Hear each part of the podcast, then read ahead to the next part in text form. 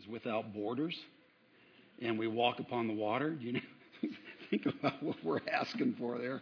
That's pretty challenging. And uh, sometimes I find myself singing lyrics like that and being moved by them and really just saying, God, help me to mean this. You know, help me to help me to really uh, pray that prayer that we're singing. So, a great prayer. Uh, it's a bold prayer. Uh, let's pray again. Father, we are uh, a group of people coming together to worship you this morning, and, and we need you. We confess that. We are glad that you are here with us. We are glad that uh, you are delighted to allow us into your presence. We come obviously in the, in the blood of Jesus, in the name of Jesus, our King. Uh, we are thankful, God, that our attempts at worshiping you and praising you give you joy and delight you. We are cognizant of the fact that we join our voices, our hearts, our minds, our thoughts with untold numbers of others this morning that worship you. Uh, some with country music, and some in languages we can't understand, and some with drums, and, and some with cymbals, and some with tambourines, and, uh, and some with bands, and some with choirs, and all, so many different ways, God. Your people gather this morning, this day, this Sabbath to worship you. And may our worship delight you, Father. Teach us as we reflect together, for we ask this in the name of Jesus, our King. Amen? Amen.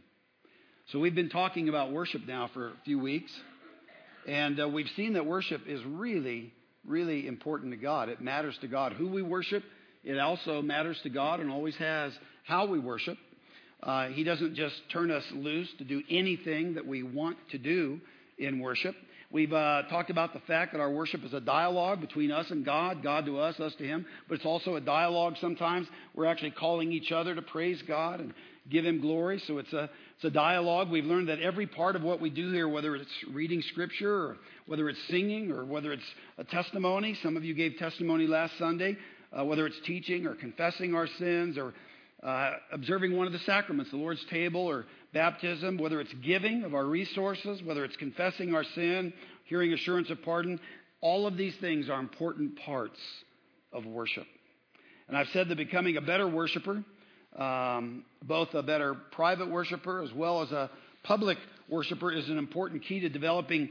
Um, to developing joy in our life and gratitude and peace in our life. Worship actually helps us do that.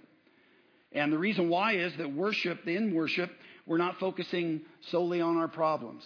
When we come to worship, we're not focusing on our pain or our current predicament or our blessings, even necessarily. In worship, we're focusing where? On God. Yeah. And doing so, we gain a deeper, clearer understanding of who God is.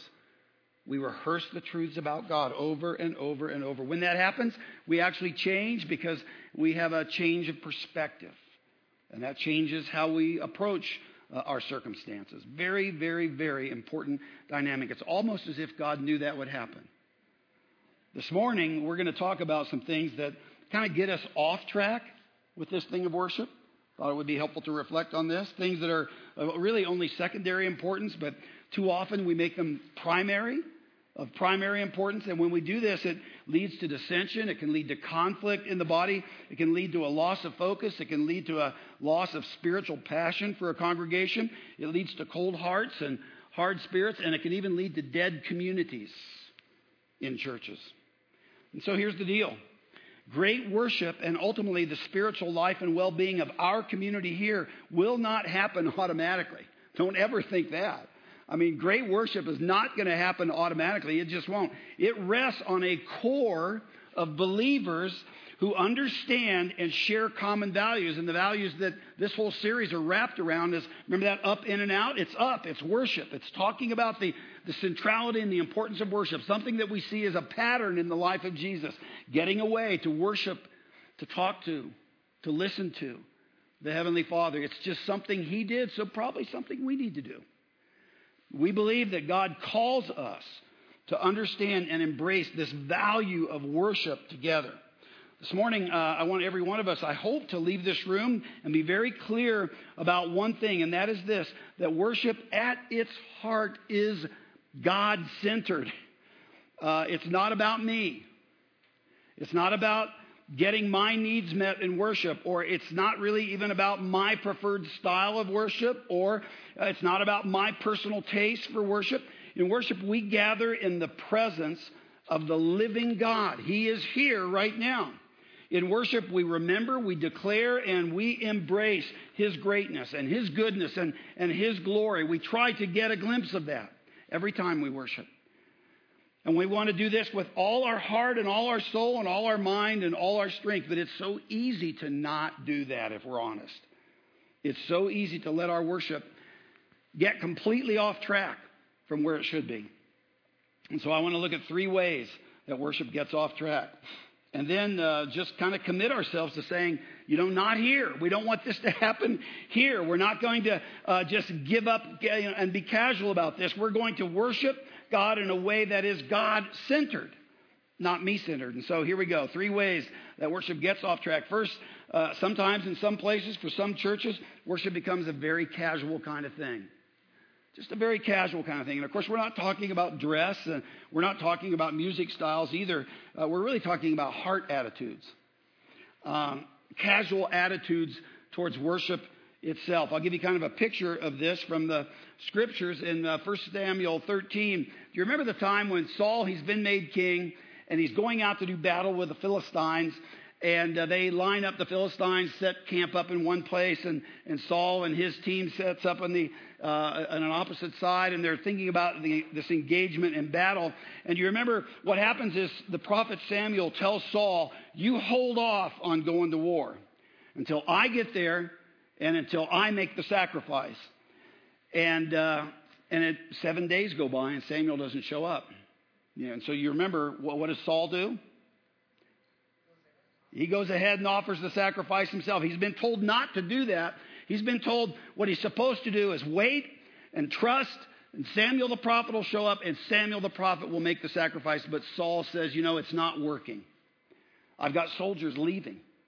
They're getting more and more nervous as the, the, the, the, Philistine army continues to increase in size and as they, you know, make their war and, and their battle cries and what have you, and the Israelites are getting nervous and some of them are getting up and leaving, and so Saul takes things into his own hand. And really, what's the hard attitude there? The hard attitude is just being casual. Being casual about a directive that God had given him for preparing the army uh, for battle. And they, it's so interesting, to prepare the army for battle, they were going to worship together. And a prophet was going to make sacrifice for their sins and call on God. But Saul couldn't wait. He was casual about the directives that God had given him. Uh, the other one is in Leviticus 10. We have the sons of Aaron, Nadab and Abihu. It's such an interesting thing. They uh, were told in uh, chapter 10, this is Leviticus chapter 10, uh, verse 1. It says, Aaron's sons, Nadab and Abihu, took their censers. These are the things that you would burn incense in and they put fire in them and they added incense. And they, author, and they offered unauthorized fire before the Lord, contrary to his command. What's almost certainly uh, at play here is they had, they had used incense that wasn't authorized specifically for the worship of Israel. They were being casual about, oh, any old incense, will do, you know, that kind of an attitude. Doesn't matter that we, that we pay attention closely to what God has called us to do. And so fire came out from the presence of the Lord and consumed them, and they died before the Lord. Now, that could happen here today, depending on what kind of fire you bring before the Lord, you see. Don't bring casual fire before the Lord. God wasn't going to let that happen. And then, you know, Moses is even told, don't even grieve this publicly. You know, don't do what people would normally do if members of their family were suddenly uh, taken away from him. And so Aaron listens. But then look down in verse 8, chapter 10, verse 8 says, Then the Lord said to Aaron, You and your sons are not to drink wine or other fermented drink whenever you go into the tent of meeting, or you will die. It's the only time that statement's made anywhere. Probably, this is a probably, right? Probably what's going on here is Nadab and Abihu were drinking very casual about their duties as a priest and so on. And under the influence, probably, they just used some any old thing out there they could grab, and they were being very casual about what had God had specifically instructed them to do. And God broke out against them. God said, you're, you're, you're not doing what I told you to do. You're supposed to be a leader in what it looks like to worship. And that's just being casual, uh, extreme consequences. You know, consequences today of our being casual could be a litany of things. It's not usually that God breaks out and takes someone's life, but a lot of times the life of a church withers and dies when we take worship casually. Um, uh, now, contrast all of that with another scene. That was the scene we looked at last week, kind of briefly, in Exodus 19.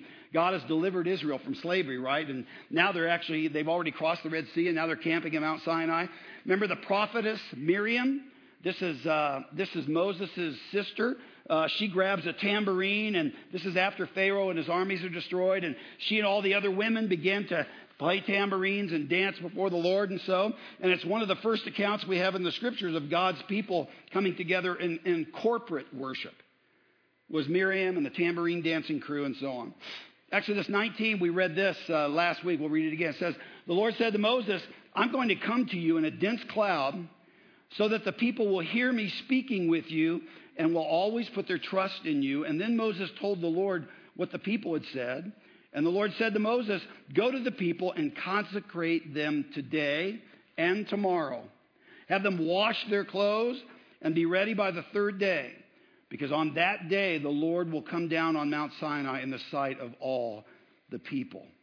And then a little later in that same chapter, it says, On the morning of the third day, there was thunder, there was lightning, and a thick cloud over the mountain, and a very loud trumpet blast and everyone in the camp trembled.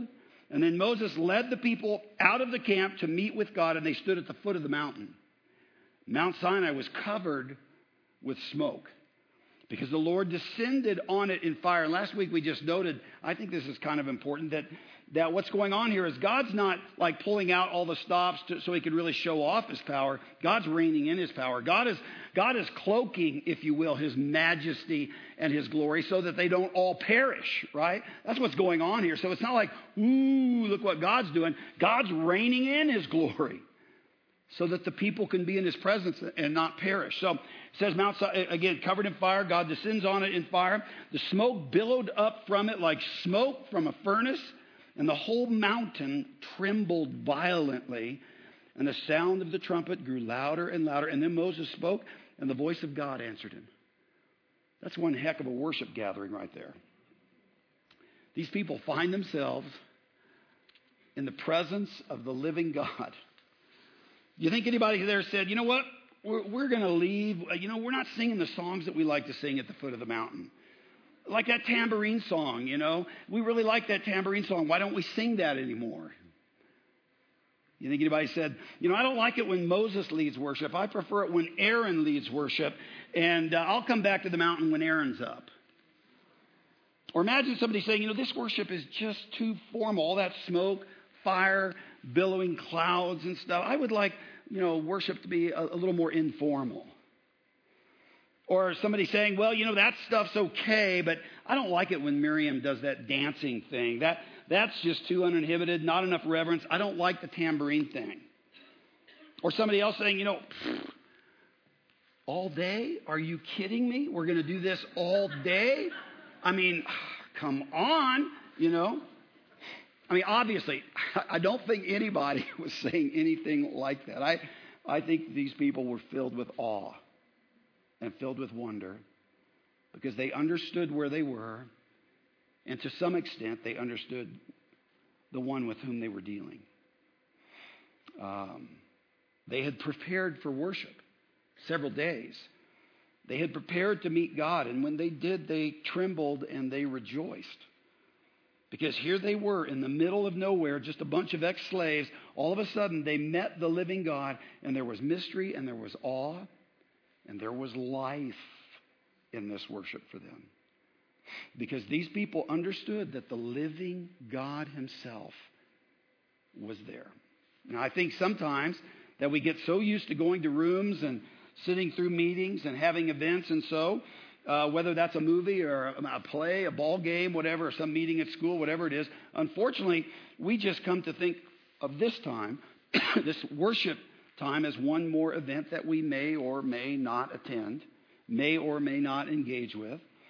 And, uh, you know, when we do attend, we, we sometimes attend as observers.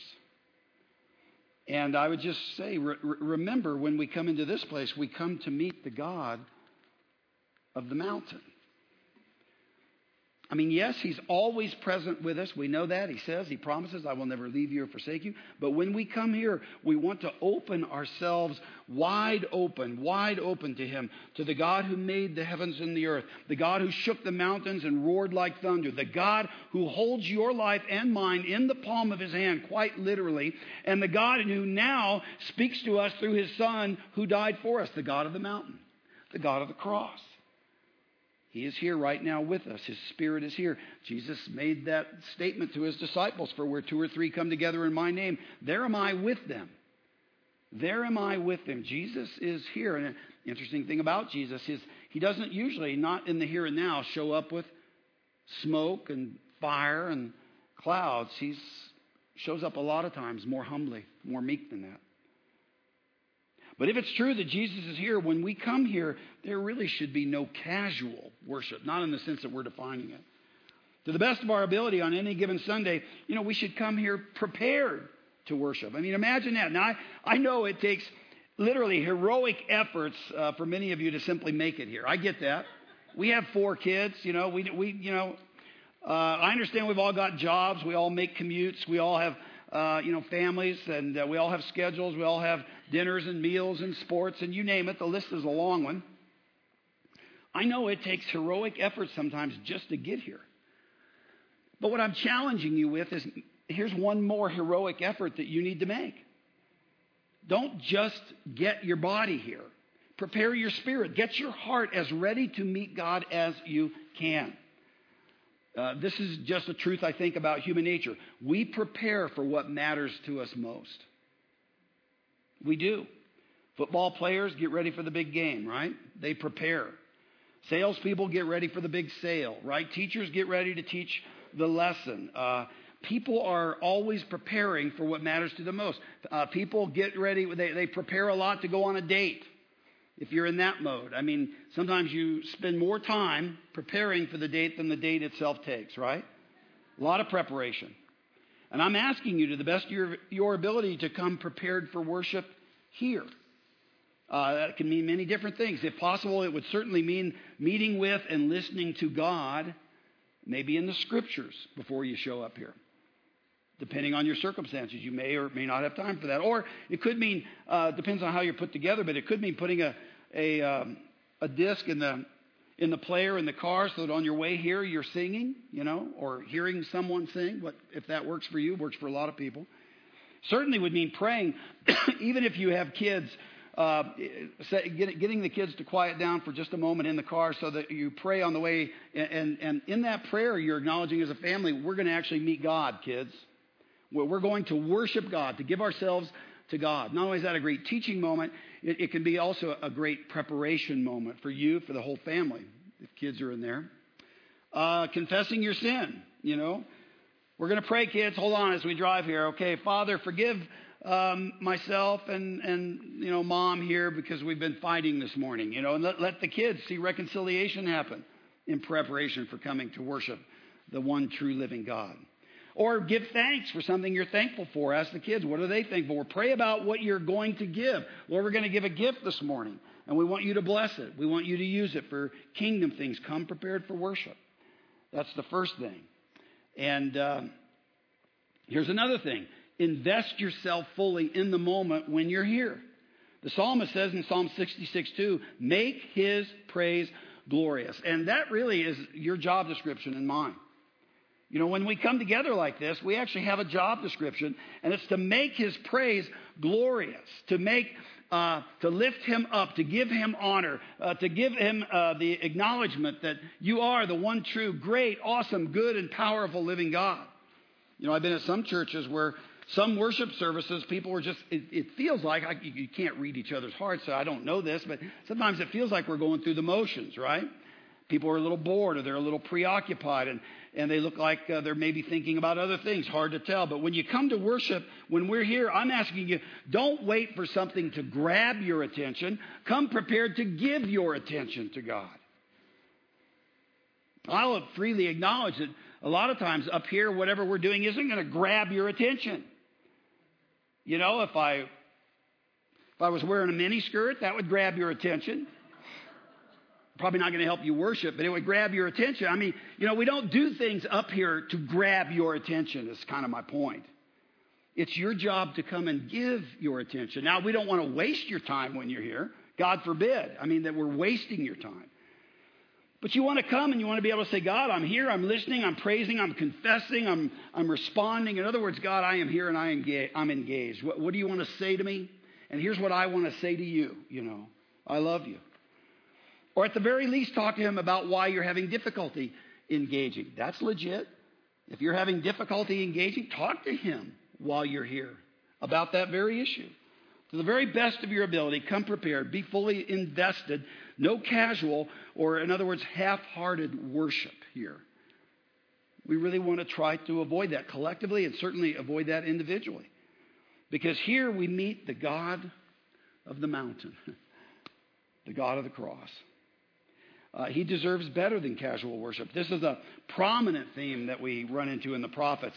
Isaiah 29, uh, the Lord says, These people come near to me with their mouths and they honor me with their lips, but their hearts are far from me. That's casual worship. And their worship of me is made up only of rules taught by men. They're just going through the motions of stuff that people do when they think they're worshiping me. Therefore, once more, I will astound this people with wonder upon wonder. You see, worship is meaningful to God to the extent that it authentically reflects what's, what's actually going on in our hearts. That's worship that really matters to God. And therefore, it's really important that we make the songs that we sing be thoughtful, listen to them, pay attention to the words, the prayers that we pray, that we dial into those prayers, join ours with theirs. Even when we read stuff on the screen, um, I would love it if uh, when people visit, we kind of shock them how, how we read by engaging, you know, with what's on the screen. In other words, we don't just, I mean, we, we, we embrace it. We pray it together. You know, we, we engage with, with what we're talking about. When we give, we engage. It's an act of worship. When we study, uh, make it ours. Are you with me so far? Okay. Here's another way, excuse me, that worship gets off track. And that's when it becomes consumer oriented worship. Uh, when we kind of look at worship as something that's, that should be designed to entertain me. When I come to a worship gathering with this attitude, I sit back and I say, okay, wow me. you know, do something to grab my attention. Do something to make me want to listen. And if you don't or if you can't, then I'm not interested. I'm not worshiping. I won't give praise and adoration to the God of the universe because you stink at what you do. I don't like the tune. I don't like the instruments. I don't like the message that much. So if you can't engage me and please me, if you can't meet my ex- expectations, if you can't capture my attention, then I'm not going to worship. Now, nobody says that, but we act like that sometimes. Understand again, we'll go back to that, that psalm. It is your job, it is my job, if you follow Jesus, to be a worshiper and to engage. So even if we're kind of blowing it up here, and by that I mean maybe the music's not engaging for you, or you don't particularly like it, or the message is not connecting, believe me, we, we try not to have that happen, but um, it still happens. And when it does, despite our, our efforts, what's going on up here is not, if it's not really connecting with you, I'm actually asking you to manage those thoughts real carefully. Uh, hopefully prayerfully and still find a way to surrender yourself in worship. Worship, oddly enough, is not primarily about what I get out of it. Worship is about what I put into it. It's about what I give to God. That's what worship is about. And this kind of battle has always gone on all throughout church history. It's never been any different. Paul writes to the church at Corinth, and come to find out there are all these factions in the church.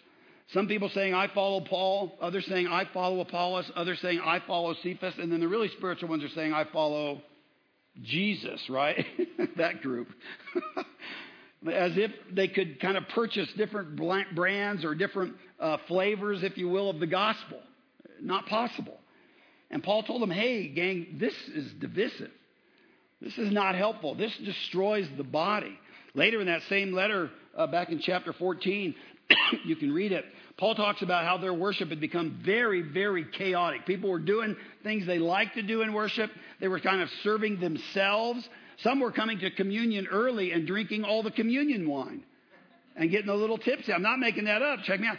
Others were coming and chowing down. I mean, there's a big spread of food here, har, har, har, and then there wouldn't be anybody later on, uh, uh anything left. It was very chaotic. Others wanted to speak in tongues, and they liked doing it so much, there would be bunches of them standing up doing it, and others are looking around going, Man, what is this? And Paul says, Yeah, cut it out. You're not going to do that unless there's somebody there to interpret, and I only want a few of you doing it. So he put limits around what they did to stop them from drawing attention to themselves, to stop the chaos. He wanted worship to be intelligible. People are doing things just to get and draw attention to themselves. Paul says, cut it out. This is not about you. This is about him. Focus on him. And so each of us always needs to be searching our heart to discover whether we are, excuse me, coming as worship givers or worship consumers. Big problem. I'll be frank. You know, I, I do get comments sometimes. It'll sometimes come through email. Sometimes it'll just come face to face in a little hallway conversation people will say things like this. They'll say, Man, I'm, I'm praying that the Holy Spirit will really break out in our midst and shake things up. I'm looking for and I'm waiting to see people really start clapping more and singing louder and shouting and raising their hands and, and you know, I don't know what, you know, uh, jumping in the aisles and, and, uh, and then I'll also hear people say exactly the opposite. They'll, they'll say, wow, when are we going to uh, learn how to be reverential in our, reverent in our worship around here? And, sit more quietly. So, you know, which is it? And what's behind those comments? So my, my guess is, it's only a guess, but I, I'm guessing that it's just a desire to have worship fit their own personal taste and, and uh, stylistic preferences is what is really behind that kind of thing. And uh, here's what we want to do, and here's what we want to become in this church. We want to become people who get better and better and better at responding to the fullness of who God is. Um, we want to respond to his holiness and his righteousness. And a lot of times, the way you respond to that is kind of like, you know, I mean, you, you contemplate his, his bigness, his greatness, his perfections. We want to respond to his passion uh, for justice. We want to respond to his goodness, to his mercy, to his tenderness, and his love. So we want to do this with our minds and our hearts and our, our voices and our bodies and our talents. So, you know, we'll pray and sing and give and study and we'll confess our sins and we'll read and we'll declare our faith. We'll do all those things so that we can respond, hopefully, over time to the fullness of who God is. Sometimes we'll come here and we may perhaps be overwhelmed by His holiness. And that tends to quiet us somewhat. We'll be like Isaiah, who said, Woe is me. I mean, what else are you going to say? Right? Sometimes we'll come here and we'll be undone by the compassion and the love of God, like the sinful woman in Luke 7 who's so, so taken up with the love of Jesus. She's obviously heard the gospel and experienced his love, uh, maybe in other contexts, and she comes into this dinner and she just pours out her love for Jesus. She literally pours out and anoints his feet. Um, she's pouring everything out in worship to him. Sometimes we'll be seized by the joy of the Lord, like David was when he would, was dancing before the Lord uh, we're, we're, we're told with all of his might. But here's one thing we don't want to do we don't want to be consumers of worship. And we need to remind ourselves of that because we very quickly become that. Our culture is a consumeristic culture. Have you noticed this? I mean, it's buy, buy, buy, get, get, get, you know, do, do, do. You can be a little more happy if you just have one of those. And so we, we're just set up to be consumers. And we are also, therefore, when it comes to being Jesus followers, we tend to be consumers. Let me just tell you there are lots of churches out there that do everything that we do better. There just are. And so, you know, if you were a consumer, I, you know, I'm a little encouraged that you're here this morning as opposed to one of those better places. Um, but, you know, it, we, we don't come to consume, we come to give in worship. It's about what we do for God. It's We're not a movie. We're not a play. We're not a game. We're not a show. It's not a lecture to be just taken in. It's, it's worship, is what we want to do here. And uh, we know that ours, in all of its uh, many facets, is not necessarily the, the best thing or being done the best of any other church in town. We, we want to give God honor and give God glory the best that we can on any given Sunday. And, uh, and when we do this too, uh, one of the really good challenges that we have here is have you, we, have you noticed that we have multi generations or multiple generations uh, here in this church? And so uh, we have to cross generational lines. An awful lot of consumerism in churches has to do with generational preferences. This is huge, and probably it probably still is one of the most volatile issues in churches. Just generational preferences around music and what worship looks like. So let me ask you this: What style of music should we use to honor the God who died to make us one? Should we go back to the 1500s? A mighty fortress is our God. That's a good one. You could live there for a long time and sing the, the hymns, the great hymns of the 1500s. Should we bump it up into the 1700s? You know, all hail the power of Jesus' name. We sang one this morning uh, uh, that I think was probably written in the 1800s. What, what century should we pick? 21st century only? What should we do? Well, churches actually divide up and fight over this kind of stuff. Uh, we want to continue to be aware that uh, great stuff was written in the past, and good stuff is even being written today. And then there's all this other stuff in between. We have a, actually a Deer Creek Church philosophy of worship, and it's on our website. And there's like eight points there that kind of describe who we want to be and what we want to do in our worship. One of the points says this it's called ancient and modern, and we say this we say, we desire to respect and learn from our tradition and to incorporate aspects of our heritage into our worship of God while avoiding traditionalism and meaningless habits, we want to develop a style of worship which appropriately utilizes the best of the old and the new, the historic and the contemporary. We want our worship to reflect the fact that we stand together with those who have come before us in the faith. And to this end, we strive to use the best that the historical and the contemporary church has to offer in liturgy and worship. That's what we're shooting for. We don't always get it right, but that's what we're shooting for. We've decided it'll be ancient and modern. And so uh, we ask all generations, frankly, to show some patience. If you're in the younger generation, uh, show a little patience with what we're singing if we're singing something from the 1500s, uh, or vice versa. One of the signs of maturity in a congregation, I think, is that it's a place where all kinds of generations can come together in worship. We live in a world that likes to separate the generations more and more. I mean, everything from different radio stations for the different generations. There's a whole bunch of uh, radio stations out there that are primarily designed for baby boomers. And they're playing our tunes, right? But uh, if you're in your 20s or 30s, there's not, those are not our tunes. And there's movies made for certain generations, modes of dress for certain generations, music, means of communication for certain generations. I had my eyes opened. Uh, recently with somebody who was upset at my communication with them, and they were upset that I hadn't been onto their Facebook page and liked anything in forever. I had to explain to them, I don't go to anybody's Facebook page and ever like anything. I mean, I don't even go to anybody's Facebook page. I just don't. Holly will say to me sometimes, Hey, have you been to this Facebook page and seen it? And then she'll send me some weirdo link thing to it. And it's like I have to see it. But I mean, I don't do it. So, so it's like, wow, I'm offending somebody. They're interpreting the fact that I haven't gone to their Facebook page and liked something. I've never even, I have two daughters that are on Facebook, one of them a lot. I've never even been on her Facebook page. But you know, but, but you know, it's different ways of communicating depending on your generation.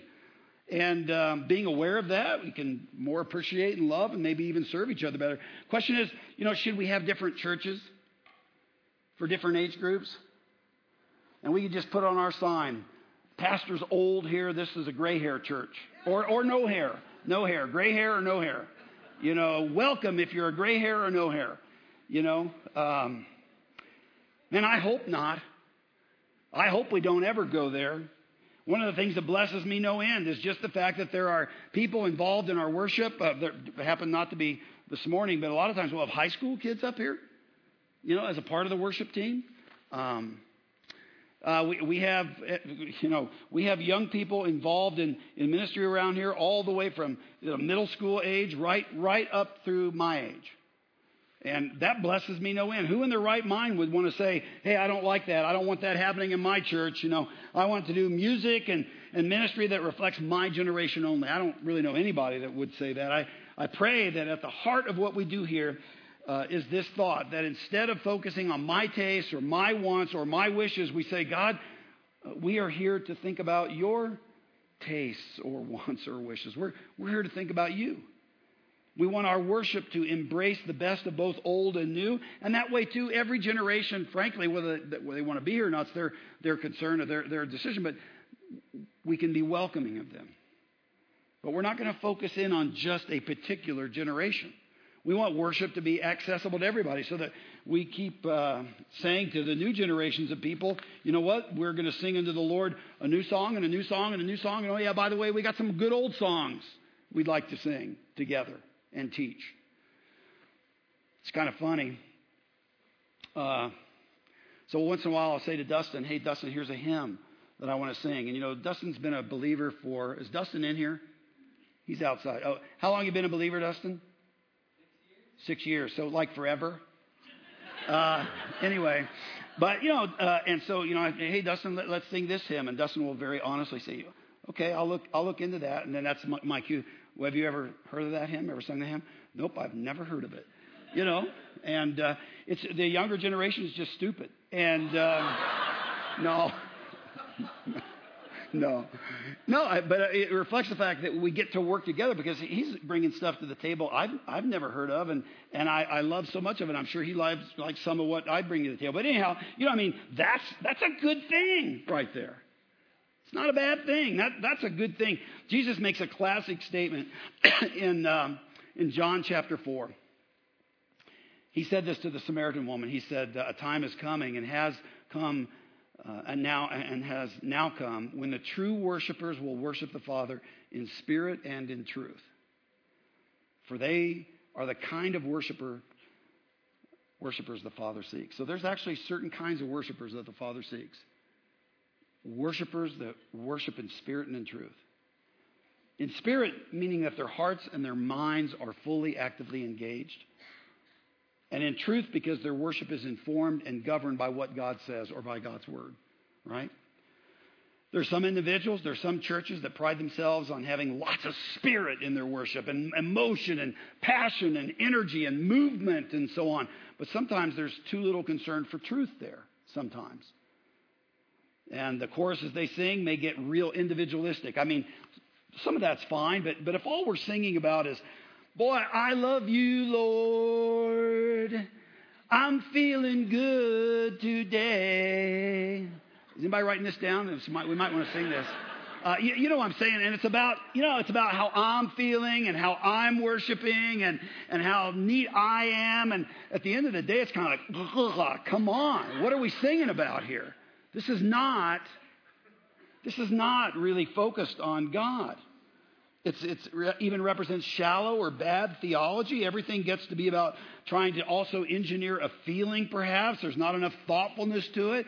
Okay, we, we don't want to be that. Not here. We don't want that. We want emotion. Yes, we want engagement. We want passion. We want energy, but we want thoughtfulness too. We want to choose, excuse me, songs with lyrics that express truth, that honor God, that point us to Him. Uh, so even if a song has great music behind it, but it has lousy lyrics, we're probably not going to sing it here. We're going to choose to not do that. We want to be scripturally responsible. Um, and the point is, if you find that your goal in worship is primarily the production of a certain emotion, whether that be celebration and joy, that's a good thing. Uh, you know, if it's, I want to see people raising their hands and clapping and jumping and dancing, this, that, and the other, or maybe for you, it's, it's more along the lines of just sitting silently and being reverential in your worship, being quiet before God. If you're thinking it's got to be one way or the other, well, then just know we disagree. That's not who we are. That's not where we're going. Good worship is the balance between spirit and truth. Now, there are churches and individuals that consider themselves zealous for the truth. This is the other side of that, that continuum. Zealous for the truth. They're primarily uh, places that dish out good and large amounts of information. Uh, and they pride themselves on doctrinal correctness, right? But when it comes to worship, nobody there has ever been so moved that they've ever actually moved. Get my drift? I was in a church in Colorado Springs some years ago, and we were singing the hymn, the old hymn, and that was, and this church sings only old hymns. And this hymn was "Stand Up, Stand Up for Jesus, You Soldiers of the Cross." We sang the whole thing seated. I don't know if anybody even noticed. I just kept giggling inside, kind of thinking, "Is anybody going to stand up?" You know. I got a letter one time from a man who was attending here, and uh, he, he no longer attends here. This was actually some years ago. And he said, I think that the songs and all the stuff that comes before the sermon are just preliminaries. Can't we get less of the preliminary and get more of the message? He wanted me to preach longer. I thought this was a very insightful man. but his idea was that the main event is getting information. Friends, the main event is worship. It's not any one piece of it. The main event is worship.